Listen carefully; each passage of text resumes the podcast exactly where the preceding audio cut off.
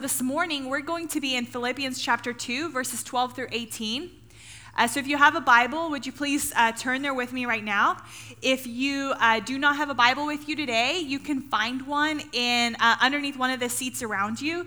And if you don't own a Bible, then we just uh, encourage you to keep that Bible as a gift from us that you may have one uh, at home.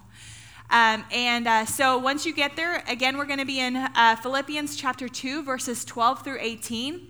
Uh, if you get there, if you would, please uh, stand with me if you're able for the reading of God's word.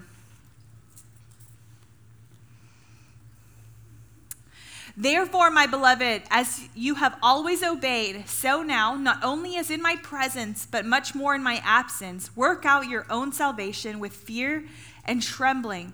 For it is God who works in you, both to will and to work for his good pleasure. Do all things without grumbling or disputing, that you may be blameless and innocent, children of God without blemish in the midst of a crooked and twisted generation, among whom you shine as lights in the world, holding fast to the word of life, so that in the day of Christ I may be proud that I did not run in vain or labor in vain. Even if I am to be poured out as a drink offering upon the sacrificial offering of your faith, I am glad and rejoice with you all. Likewise, you also should be glad and rejoice with me. This is God's word. You may be seated.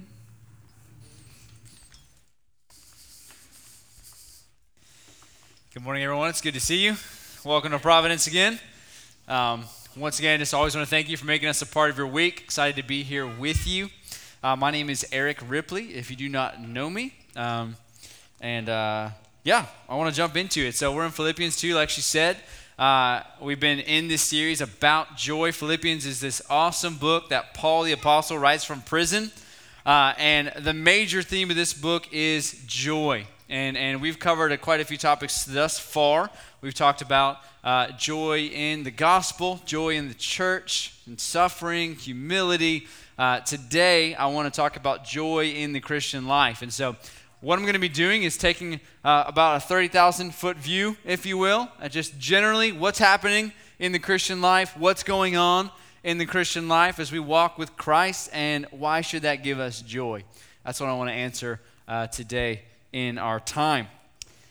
So, some of you, uh, I'm, I'm sure most of you are probably Christians, some of you may not be. Uh, and, and I was thinking about this. You know, sometimes when we become Christian, what we expect and then where we end up seems a little bit different, okay? And here's what I mean by that. Maybe some of you thought if I become a Christian and I follow Christ and walk with Him, these are terms we use for uh, being a Christian, having a relationship with Jesus Christ, uh, that maybe these hard circumstances in my life might, become less difficult. Maybe because I follow Christ, these things might change uh, for the better now, right? Because I'm a child of God and He's going to work things out for me. And, and, maybe you found yourself actually in worse circumstances, or that hard circumstance you were in maybe got even harder, like Jesus promised that that might happen, right? Uh, maybe you thought when I become a Christian, life is just going to be much more thrilling and full of life, if you will. It's going to be exciting, right? I get to join God in His mission. Uh, I get to fight sin. There's all these cool things uh, that you get to do. and then maybe you found your life in recent times not so thrilling. Maybe it's actually pretty boring, pretty mundane, okay? Um, maybe you thought when I become a Christian that um, all my hopes, my aspirations, my dreams uh, are going to come true, right? Because I can do all things through, through Christ who strengthens me. So therefore, I will fulfill my bucket list. I will accomplish this. And, and maybe you're at a place in life where uh, you have not completed your to do list. You're not even close. Actually, you've gone the opposite way. Maybe you're kind of in a circumstance where you didn't plan on being in that specific circumstance, whether it's with work, family, etc. Uh, and it's confusing, right? Maybe you think, okay, if I become Christ, I obviously get these things. And then we realize sometimes life doesn't always feel like we thought it was going to feel just because we became a Christian. Um, so, my goal this morning is I want to help us look into this text and see what God's doing every single day in our lives and why we can take courage, why we can believe the gospel, and why we can take absolute joy even when life is boring. We can take absolute joy even when life is hard. Um, that's what I want to address today. And so my hope is that we can together we can see this in the text. And, and if you're not a Christian, that um, my, my, my prayer is the same, that you'd be able to see what Christ offers uh, us today. Uh, and so if you guys would join me in prayer, I'd love to just ask God to uh, speak to us during this time. So you bow your heads with me. Father, we uh, absolutely need you right now. We, we beg you, would you open our eyes? It's so easy to be frustrated with our circumstances. It's so easy to not believe um, the plans that you have for us, if you will. And so, God, I just pray you'd encourage us today. As we look into your word, Holy Spirit, would you give us strength at the very core of our being? May we take great joy as we worship you today, as we go into our lives, no matter what's going on. God, would you be gracious enough to speak to us? And so, Lord, please let it be your words today and encourage your body. We pray these things in Christ's name. Amen. So, I simply just want to walk through the text. There's a lot in this little portion of Scripture, and I do not plan on expounding all of it, but I do want to get at the core, I think, of some things that are going on here. And like I said, I already told you my, my thought process. I hope this encourages you. So, I'm going to jump into it. Um, my first point is that God we should take joy in our everyday Christian life because God is working salvation in us. God is working salvation in us. Let's look to the text. It starts here in verse 12. Therefore, my beloved, as you have always obeyed, so now, not only as in my presence, but much more in my absence, work out your salvation with fear and trembling. To start there. So, Paul says, just like you obeyed when I was there, much more now that I'm gone, you should still obey Jesus Christ. Like, don't just obey because I'm an apostle and I'm scary and I'm there, but you obey even when I'm not there, right? Because we, we, are, we fear Christ. And he gives this command, which at face value, and maybe some of the things I'm about to say, which I believe are biblically true, are going to sound very contradictory to uh, maybe some other texts. And I want to kind of work through that. But he says, work out your own salvation with fear and trembling. So Paul gives us some action to do, okay? Now, when he talks about your salvation here, he's not talking about you justifying yourself before God. He's not talking about you earning favor with God. Christ has done that for us, right? Christ was beaten and nailed to the cross. His blood was poured out for us, and in him we now have the righteousness of God, right? He has won that in the gospel. That's not what it's talking about. Here's what I think he means when he says, work out your own salvation. He's not talking about you saving yourself, but this refers to the ongoing walking in, growing in, and remaining in the blessings of that salvation that Jesus won for us on the cross until we obtain the resurrection from the dead. So, what I mean by that is we're walking, we're growing, we're remaining in this salvation that we've been called to through Jesus Christ. Like the Bible uses the wording, we are being saved, right? So it's not just one time thing. Beat me up, Scotty, right? It's this thing that, like, it, happens. There's this, thanks for the, you got the reference on me. Um, I'm not good at humor, so I just say things and move on. So you're free to laugh. You don't have to feel awkward if I keep talking. But um, so it's not just this one time thing that happens, right? But we are being saved. We're growing in Christ. And this is important. It's important. And so, but he gives this command. He says, work out your own salvation with fear and trembling. Now, if you do CrossFit in here, you're like, yes work out, right? We get to work this out. There's a fight going on here, okay? Um, Paul commands us to work out, to achieve, to fight for our own salvation, to remain in Christ, to pursue joy in Him, to pursue loving Him. He calls us to do that. Now, you're probably thinking, isn't that God's job?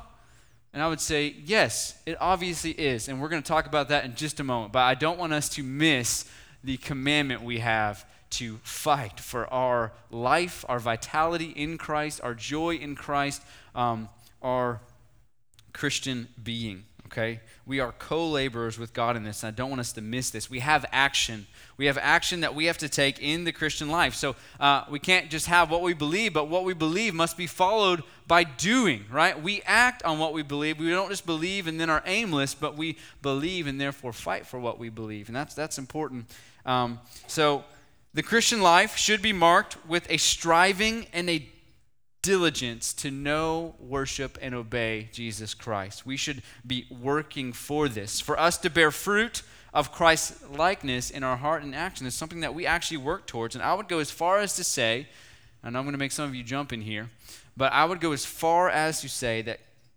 keeping God's work in mind here, if we aren't doing this, um, then we may not be obtaining salvation. Does that make sense? He says, work out your own salvation with fear and trembling. So if you're not working this out, I would venture to say that maybe you're not walking in it. Does that make sense? Walking in the salvation that God has for you. And there's some pretty crazy commands in the Bible. I want to look to one actually. I want to look to Hebrews 3 really fast. Um, uh, here's what it says. If you guys would turn there with me really quick, or you don't have to turn there, you can be on the screen as well. Starting in verse 12. Um, and I'm going to refer back to this in a second, but I just want to make this point here. It says, Take care, brothers, lest there be in any of you an evil, unbelieving heart leading you to fall away from the living God. But exhort one another every day, as long as it is called today, that none of you may be hardened by the deceitfulness of sin. For we have come to share in Christ, if indeed we hold our original confidence firm to the end. As it is said, Today, if you hear his voice, do not harden your hearts as in the rebellion. I'm going to reference this in a second, but there is a command here to take heart, to take heed, to work, because uh, there is a possibility of you having an evil, unbelieving heart leading you to fall away from the living God. That's important to consider. I also want to note that it says, work out your own salvation, okay?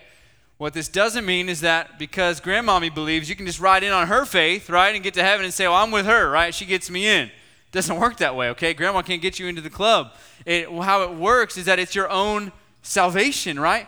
Christ, I love that And Bonhoeffer, uh, Dietrich Bonhoeffer, in his book *The Cost of Discipleship*, he, he makes this point that was just was just really formative for me in my early Christian life, which is when Christ calls you, He calls you alone, right? He calls you, the individual, to work out your own salvation with fear and trembling. When you show up in Judgment Day before the throne of Christ, it won't be you and others with you to try to justify you, uh, save Christ, right? It will be you before God. It's your own salvation. We don't ride off someone else's salvation. Um, but he says, work out your own salvation with fear and trembling. So uh, my, my point is, is that we should be a fighting people. When I, when, I, when I am faced with the question, what does it look like to be a Christian? What does it look like to be someone who has vitality to their Christian life? And I would not say it's someone who has the longest moral checklist at the end of the day and said, I was able to accomplish all these things because I'm awesome. I would say it is not in necessarily how much moral standing you have, but in the fight that you have to be in Christ, the desire that you have to be in Christ, right? There, there is like, yes, we will be known by our fruits, but the, the biggest fruit in the Christian life is that you are longing so much to be in Christ, to find joy in Christ, that you are fighting with passion to get there. It doesn't mean you're perfect, but it means you're fighting, right? There's a difference between someone who doesn't care and someone who's fighting. And so our Christian life should not be marked with slothfulness and laziness and apathy, right? But with zeal zeal to follow Christ, zeal to love Him, zeal to obey Him, zeal to want Him.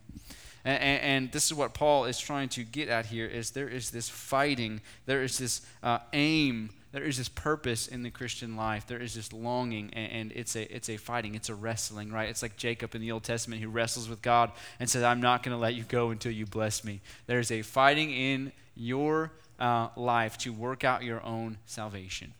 Um, speaking of joy, he says we should do this with fear and trembling, right? That sounds pretty joyful, doesn't it? He says, not only should you be fighting for this, but you should be afraid and trembling. Now, I don't know about you, but I cannot remember the last time I was scared enough to tremble.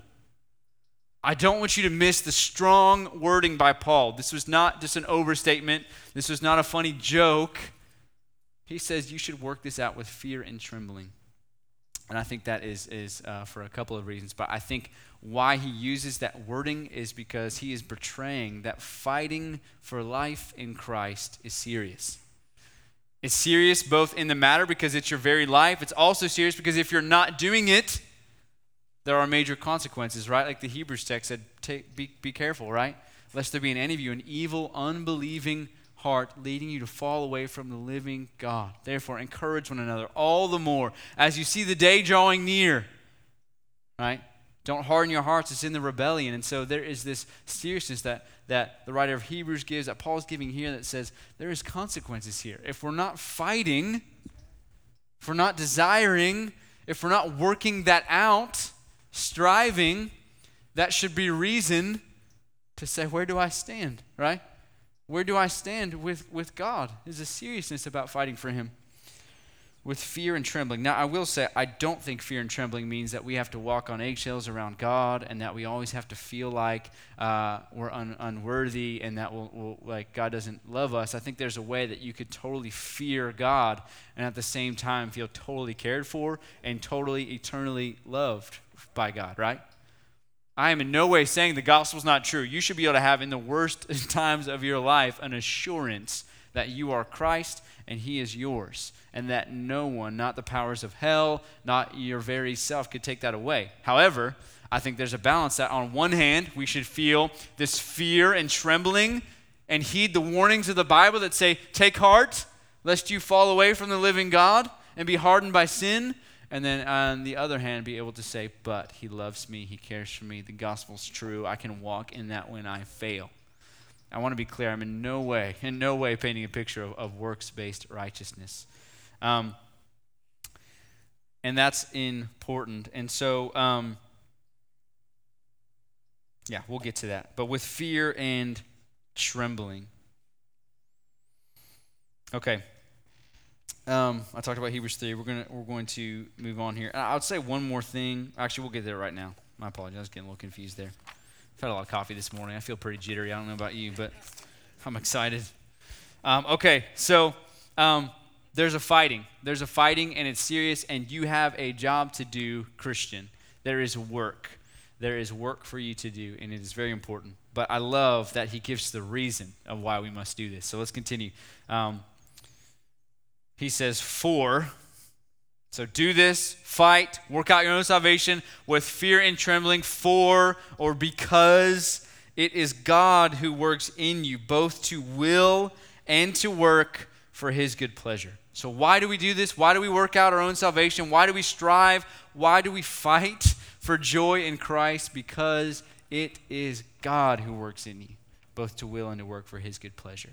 So, God is working in you we don't simply fight for our own salvation because by our actions we are gaining Christ, but we work for our own salvation because God is giving us Christ through our actions. In other words, our actions are not producing faith in us, but they are the means by which God is producing faith in us. God is the source, not our actions, but our actions are the tool in which God is giving the source. Does that make sense?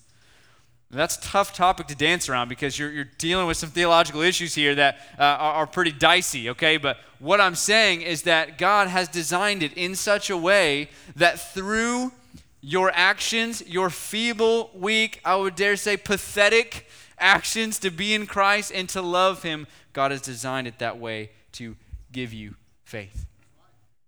You're not earning. This isn't earning here. You've done nothing to deserve Christ. You've done nothing to earn your own salvation. And you could even say, in a way, you've done nothing to remain in salvation. It's all God's work in you, but He's doing it through your actions. Therefore, we work, right? Therefore, we strive. Therefore, uh, in the midst of our actions, we pray, God, use this, right? Use this. It's important. Um, so, God is working, and this paradox, a paradox, right? It's a contradiction that looks so far fetched that it could ever be together, but somehow it works together in the end. This paradox of our works and God being the one that works in us is a beautiful thing that we should embrace and that we must fight to remain in in a beautiful way. Now, God not only works in us, but He works in us both to will and to work. This is an encouragement to me. This is a big joy to me in my life because um, God is not only working in you to work, but He's also working in you to want to work, right? He's working not only in your actions, but also your desires. So God is working both your desire for Him, your desire to be obedient to Him, your desire to walk in Him and have life in Him and to love Him and to know Him. Uh, and He's also working the actual action that He's prepared beforehand that we should walk in. So it's not merely just producing um, what our hands do, but also what our heart feels, what motivates those actions. God is giving us the very motivations of our heart to want Him, to obey Him, to love Him, to pursue Him, to fight uh, that we might remain in Him. That's how God's designing it here. And so eh, this is good news, okay? If you've ever known the right thing to do and didn't want to do it right, or you've ever been in a place where you're like, I know what I should be doing, I know what God has called me to do, uh, and I know how I should feel right now, but I just don't feel that way, right? I just don't want to do it. I don't feel like doing that. Take heart because God is the one that can rescue. You can't produce that in yourself. You could try with all of your might, and you probably do, to foster uh, a heart that wants God, that wants to obey God, and you can't do that on your own. No matter how hard you try, no matter what kind of power you use, there's absolutely nothing in this world, no religion, no source of power that could produce that in you, save God Himself, that is producing in you to both want and to work. And so we should be encouraged at the, I mean, um, this also produces an honesty with God, right? It's like uh, God, I, I would say, God is much more honored in the very weak Christian who can't seem to want Him but is humble enough to beg him to produce in him a want and a desire than God is in the Pharisee who seems to do everything right but has no desire for Christ. Right? Jesus uses the parable. He says, uh, There's two sons, okay? And their father asks them to go do some work in the field. And, and one says, Yeah, I'll go do it and he goes off, but he doesn't end up doing it. And the other one says, Not a chance, I'm not doing that. And then he goes and does it. And Jesus asks the scribes and the Pharisees, he says, Which one was obedient? And the obvious answer is the one that actually did it, though he complained and said he didn't want to do it, right? And so um, I think there's wisdom in, in, in us approaching God. We have the freedom now because it's not our responsibility uh, we don't have the desire, we don't have the ability to produce the desire. Now we have the freedom to say, God, I don't desire this, honestly, at all. But Lord, would you produce this in me? It's the same, like, I want to want these things, right? It's like, I want you to want to do the dishes. We could say, God, help me to want those things, right? Like, that's how it works. We can get on our knees. We can beg God to produce this in us. And there's freedom in that, guys. There's, there is breathtaking joy in that. Um, especially if you've been striving for a long time and not being able to produce that in yourself. Um, so you probably have heard the saying something like, um, I don't want to do this, and I know God wants me to do this, but since I don't want to do it, I shouldn't do it until I want to do it. So I'm just going to kind of wait till God uh, helps me want to do it, and then I'll do it right, and then, then that will be awesome, and then I'll totally glorify God. Um, but I would say that even when you don't want to do it, you should do it anyways, right? We should still walk in obedience. Uh, I used the example earlier. The first time I went to Brazil, uh, it was a pretty cool experience. It was my first time out of the country. We went up to this place called, uh, it's a state called Tocantins. It's right by the Amazon. There's this huge river called the Araguaia River. We were swimming in it, and you, you had to like do this because the stingrays, right? Because if you step on a stingray, it's death, you know? Um, and so you can't do that. And so all these cool experiences, like there's anacondas literally living in the forest next to the house you're staying in, and all these like cool different things.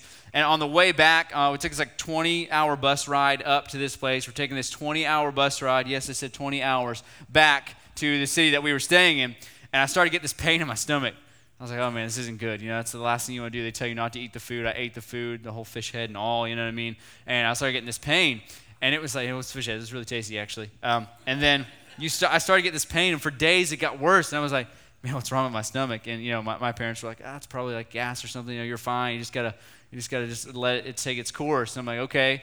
But after like four days, I'm like, I'm really hurting. Like this is not funny anymore. Like this really, really hurts. So we went to the doctor. We did a bunch of tests all day. You go from uh, a hospital to different hospital to doctor's office. You gotta get tests here, go get results there, go sign this paper there, go get more tests there, um, and just a lot of stuff. And so uh, towards the end of the day, we get there and uh, I go to this other hospital, it's like a government-run hospital, which is tends to be a little sketchier, okay, than some of the private-run hospitals. So there you have people in waiting rooms on like bloody gurneys and just different things going on. Okay, I'll spare you the details. But I got there, and this guy, broken English, just asked me how I'm feeling, and he just kind of observes me for a second. He comes over and he just pokes my side, and then lets go. And if you ever had appendicitis, what is happening there is if you press in on your appendix, the pain goes away. It's like magic. Like, I don't even need to get surgery anymore. I can just press it. But then you let it go, and all of a sudden, this flood of pain comes back into your abdomen. You're like, what just happened to me? Uh, and so, if you know about appendicitis, you only have a few days. You only have so long before your appendix bursts. And I'm sorry for getting gory if you were thinking about eating lunch right after this, but um, and then it can kill you, right? It kind of it, it, it affects your body, infects your body, and you die. That's what happens with appendicitis. And so I could just walk around like this, right? And just kind of hope that it goes away. But what I needed was, was surgery. And so he said, You're getting surgery today.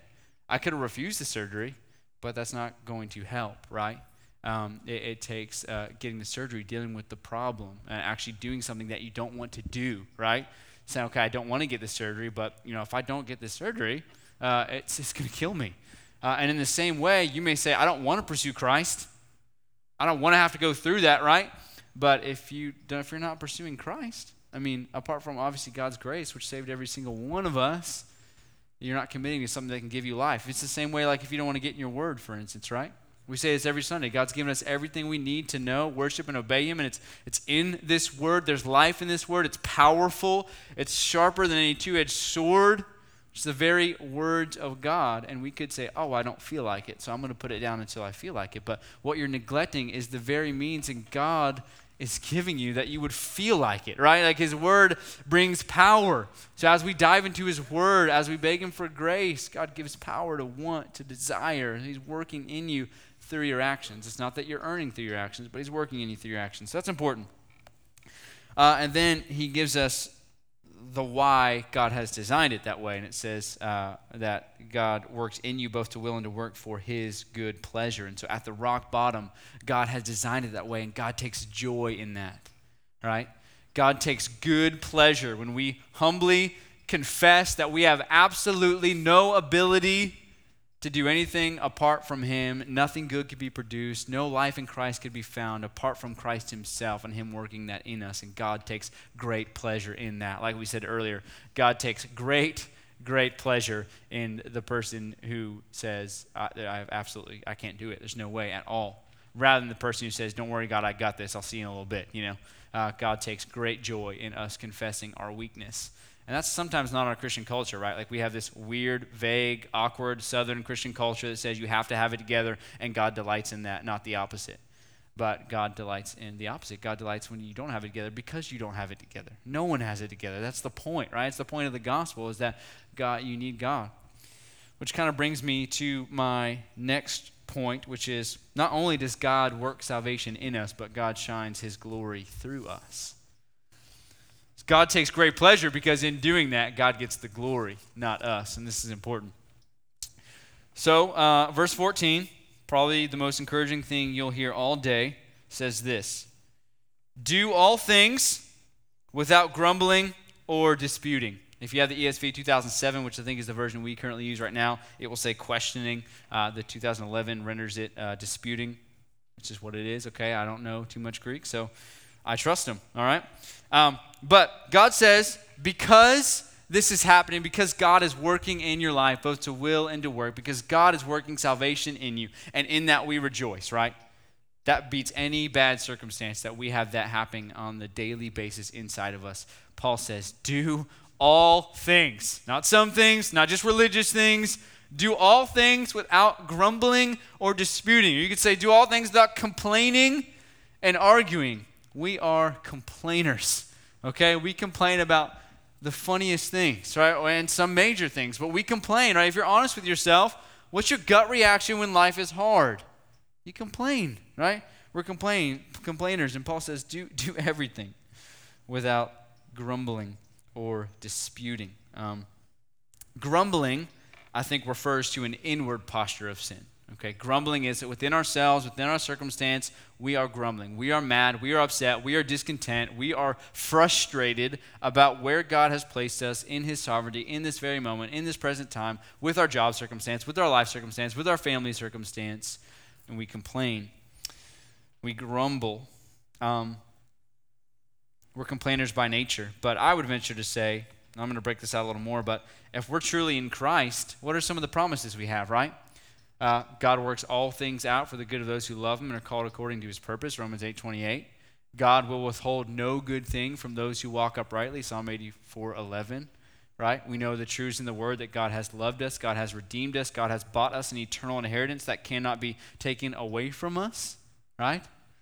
We have everything we could ever ask for in Jesus Christ. That makes complaining look silly, right? It makes it look kind of trite. Um, so, Let's shepherd us through this for a second. Why, why do we grumble? What causes complaint? I got a few things. We grumble because we feel like God is withholding something good away from us. We feel like there's something good that we should have, that we deserve, and God's not letting us have it for whatever reason. Therefore, we grumble. Therefore, we complain. Like we just said, right? God doesn't withhold anything good from us. I love this quote from Dietrich Bonhoeffer. He says this God does not give us everything we want but he does fulfill his promises, leading us along the best and straightest paths to himself. That is awesome. God, in his sovereignty in your life, as a child of God, every little, very small, or very big thing that is happening in your life, God is actually, in his joy, for your joy, is giving you the best, the straightest, the quickest, the most glorious path to himself for eternal joy in Him. That's what God is doing when you wreck your car. That's what God is doing when you're annoyed at your children at 2 a.m. God is using all of that, right? That's what the scripture promises us. That's awesome, right? That is good. We grumble also because we don't like our circumstances and feel that we deserve better, but we also fail to see what we have been given in Christ, right? Eternal life, relationship with the one true God, forgiveness from all of our wrongs, etc., etc. Uh, we also grumble because we experience pain and suffering and feel like we don't deserve that either, right? But that's why James says in James 1 2, he says, Count it all joy, my brothers, when you meet trials of various kinds, knowing that God in that is producing steadfastness, right? He's producing faithfulness inside of you, a steadfast, unwavering hope and joy in Christ in the midst of your suffering, which we talked about a few weeks ago in this series. And so, um, be reminded that God, in all of these things, is producing in you an eternal weight of glory beyond all comparison, right? That's not even worth comparing to the present sufferings. And so we got to be reminded of these things. We got to be encouraging these things in your life, whether you're bored, whether you're sick, whether you're hurting, whether you're disappointed because you didn't want to be here at this point in your life or this situation in your life, we can, with confidence and with deep joy, if we believe, say, God is using this for the quickest, the straightest, the best path to Him and my joy in Him. So rather than complaining, rather than arguing, we can say, God, you are my joy. Help me find joy right now in the midst of this. Um, and oftentimes it's God's design that we wouldn't escape from that, but that we would find joy in Him, not just escape from our circumstance, like Court said a few weeks ago. Um, so disputing or arguing would refer more to an outward posture of sin, right? And so not only do we uh, complain within ourselves, but we also are arguing with, with other people. And, and James gives some clarification where he says, why is there uh, basically fights and quarrels among you? It's because, isn't it because your passions are, are waging war within you, basically? Or, or um, and so what's going on inside of you, the discontentment in Christ, the discontentment in life, the frustration in your suffering and circumstances also causes you to lash out at other people, right? So if I'm going to suffer, you best be right. Other people are going to suffer, right? And they're not going to hear the end of it until I'm done suffering.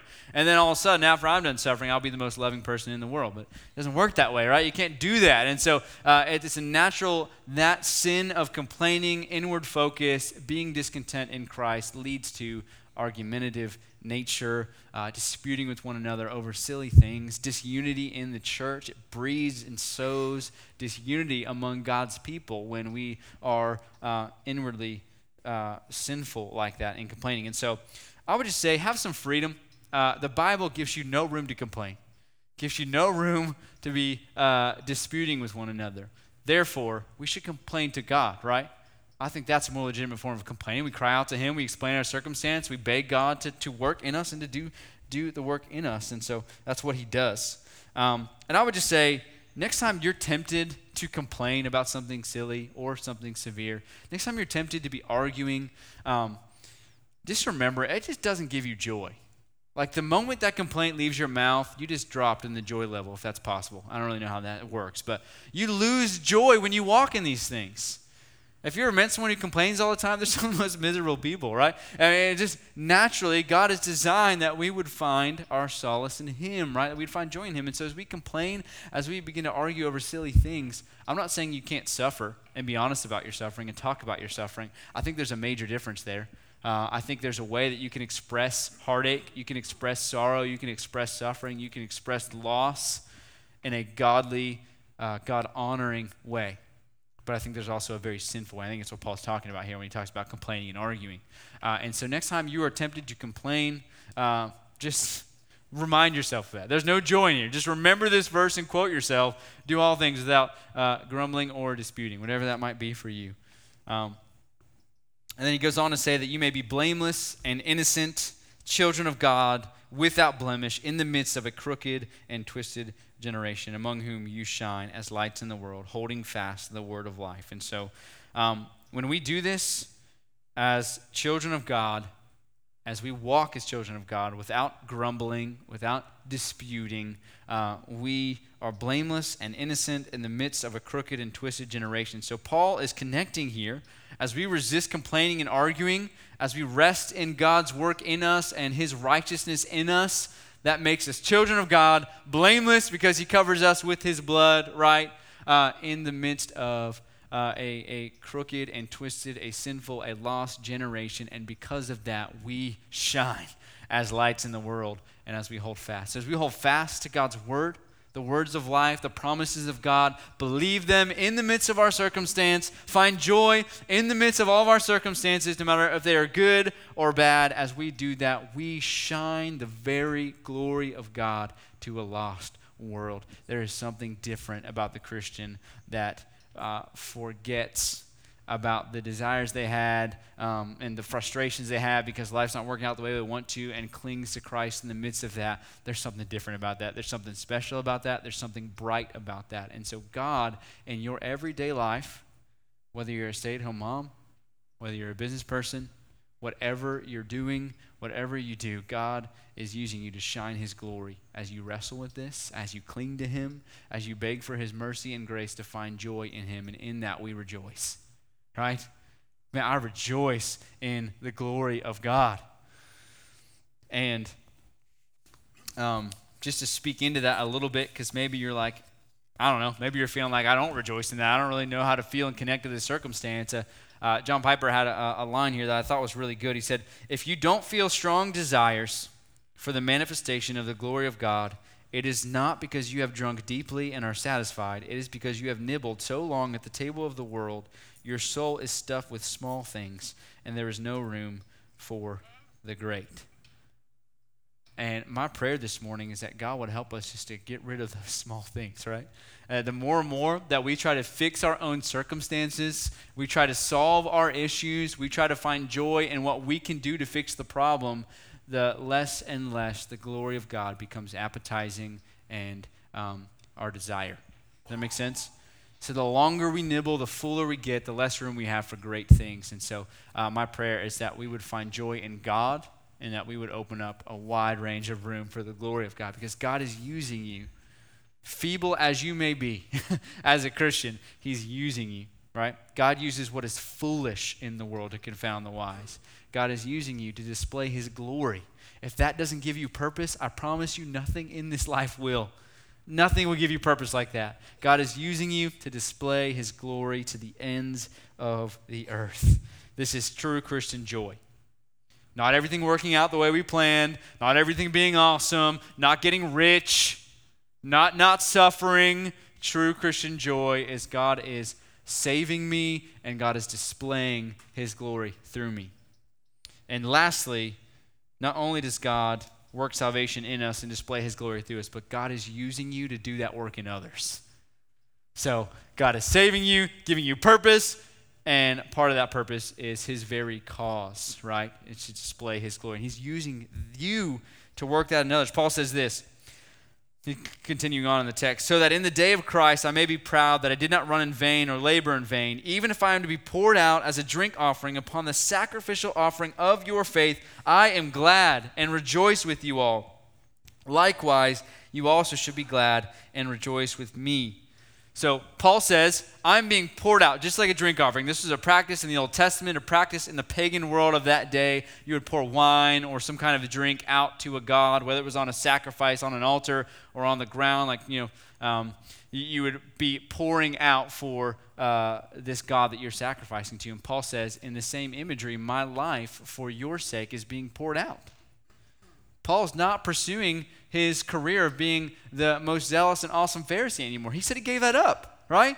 We're going to read a little bit. He said, I count that as loss, right? It didn't care to him. Paul did not care about his worldly ambition anymore, but he set that aside and said, I would gladly be poured out. And another place he said, I'd rather be, be spent for you, right?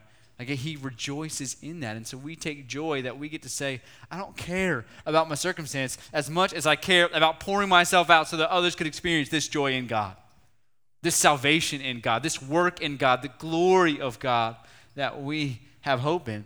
And so we pour ourselves out for that. And in that we rejoice. In that we, we find great and deep satisfaction. So God is using us as we disciple others in this very work to call out to Him, to believe in Him as we turn our lives out and are others focused. Um, this brings great joy.